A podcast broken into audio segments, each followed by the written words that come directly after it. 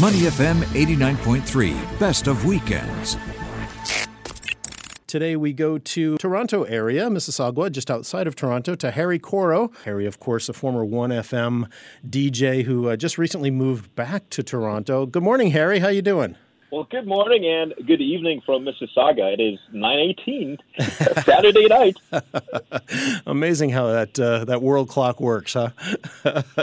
Absolutely, it, it messes my mind, but I'm, I'm I've gotten used to the time difference now. So I have like Zoom meetings with my friends on a Friday morning there and Thursday night here. Yeah, so it's crazy. Uh, good for you. Well, I, I know you've been back now in Canada for what, a little over a month, I believe. Is that correct?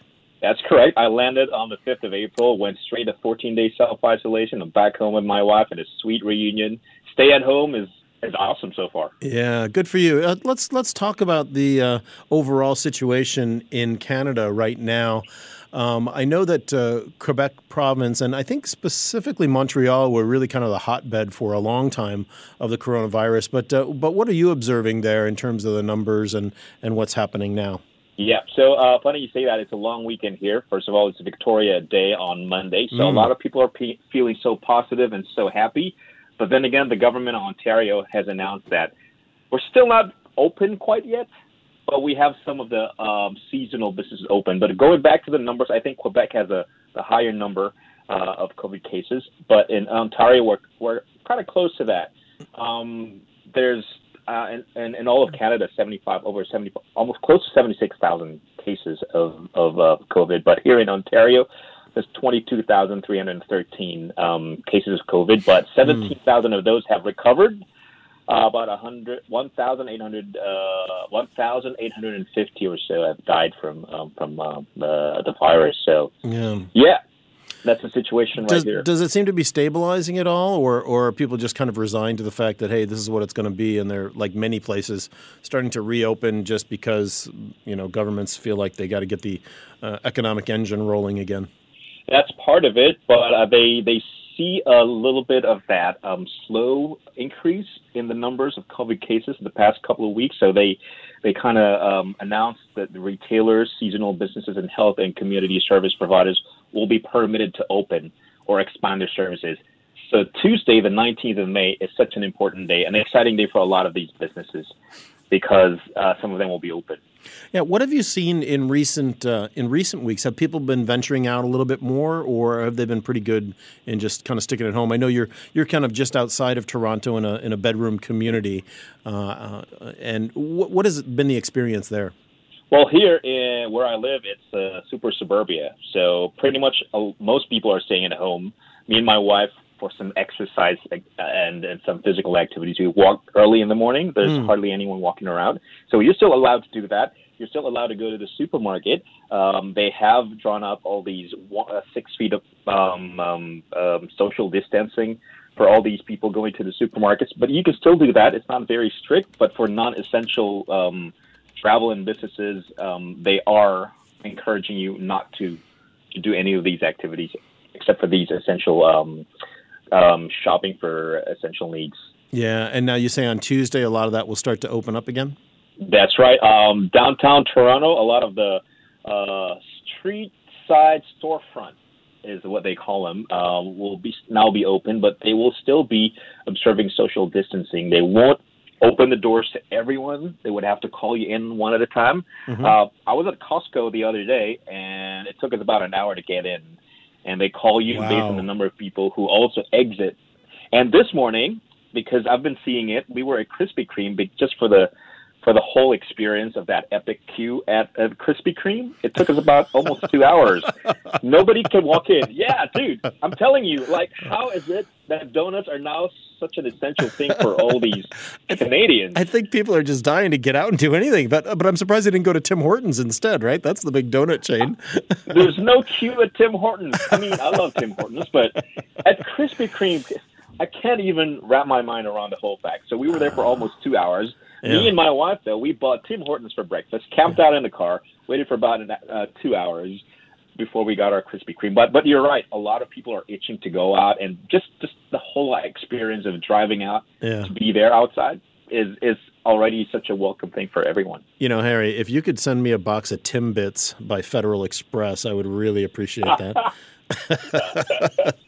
we need something to go with you know, coffee. I would do that if I could. if I could, a lot of a lot of um, uh, we were trying to send parcels and and boxes out, but um, the Canadian Post Office um, is kind of slow doing that at the moment, so they're kind of not really keen in uh, sending all these stuff, except for, of course, emergency supplies and, and sure.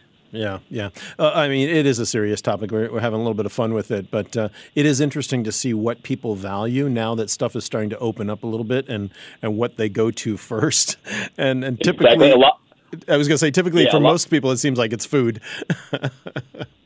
exactly. Um, a lot of people are now, and and I know that this has been something that we've experienced, and we know this for a fact. A lot of people are saying now that they can now differentiate between what they need and what they want. I'm like, okay, that is a good thing. Mm. And most importantly, a lot of people have been saying that this whole COVID experience has taught them to save up money. Oh, that's interesting. So yeah, yeah, a lot of people are now just, well, what would I do with my extra money? But um, the government has also given some um, um, um funds out to those who've been affected, those who've been laid off. Mm-hmm. So they have been um, distributing that the past few weeks already. So yeah, well, what do, taken care of. You know, what do many of the this, especially the small businesses, look like? Will will a lot of them go under uh, after this uh, extended uh, lockdown, uh, as they have in other countries as well, or is the government stepping in to kind of prop them up and and help them stay in business despite not having any business? Yeah, so a lot of uh, all these small businesses, they actually have threatened uh, the government in a way, like subtly, that you know if you don't let us open, we will close forever, and you know this is not going to be good for us. And that's why the government has rolled out on Tuesday, the 19th of May, is actually um, uh, the first phase, is what they call it, of their reopening. So they're going to see how this goes. Mm. Um, but um, the government has also given out all these funds to help out the small businesses, and they have now a campaign nationwide to help the local businesses. And me and my wife have been consciously looking for local businesses yeah. to support, and we can order online. And curbside pickup yep. is a thing here. Uh, no one eats inside the restaurant, dine in. Um, everything is just order uh, for delivery or just uh, curbside pickup. Sure. So we're supporting local businesses. That's good to hear. And we're on with Harry Coro, the former 1FM DJ who moved back to uh, Canada a little over a month ago. And, and Harry, how, how's that transition been for you? You were here in Singapore for so many years and, and really a fixture, especially on radio and at NTU as a uh, as a professor, mm-hmm. adjunct professor there. And um, how's it how's it feel to be uh, back in North America? Well, it's kind of weird in a way, but it's good because you know, you know, working in Singapore, it's been like I've been I was working seven days a week there, and it's super hectic. Yeah. Um, and um, every day you do something. You wake up, you do the same thing, and hour long hours. But here, you know, you wake up and it's all chill because you can't go anywhere else. so it's been so far a pleasant, relaxing experience. Yeah. Um, work wise, um, I think most of the my work my wife works from home five days a week. She checks in every nine thirty a.m. Yeah. And she she works in the animation industry, and I'm hearing that they might not be called back to work in their offices not until September or even end of the year. So a lot of businesses and, and offices may not open in, in uh, the next month or so. Wow. Well, we'll hope certainly yeah. hope for the best. And uh, it's great talking with you, Harry. Harry Coro, our former, of course, Likewise. 1FM DJ now in Mississauga, uh, Canada, just outside of Toronto. And uh, we wish uh, you and the family all the best and, and stay healthy and enjoy those Krispy Kreme donuts. Definitely. And you as well. You take care. To listen to more great interviews, download our podcasts at moneyfm893.sg or download the SPH radio app available on Google Play or the App Store.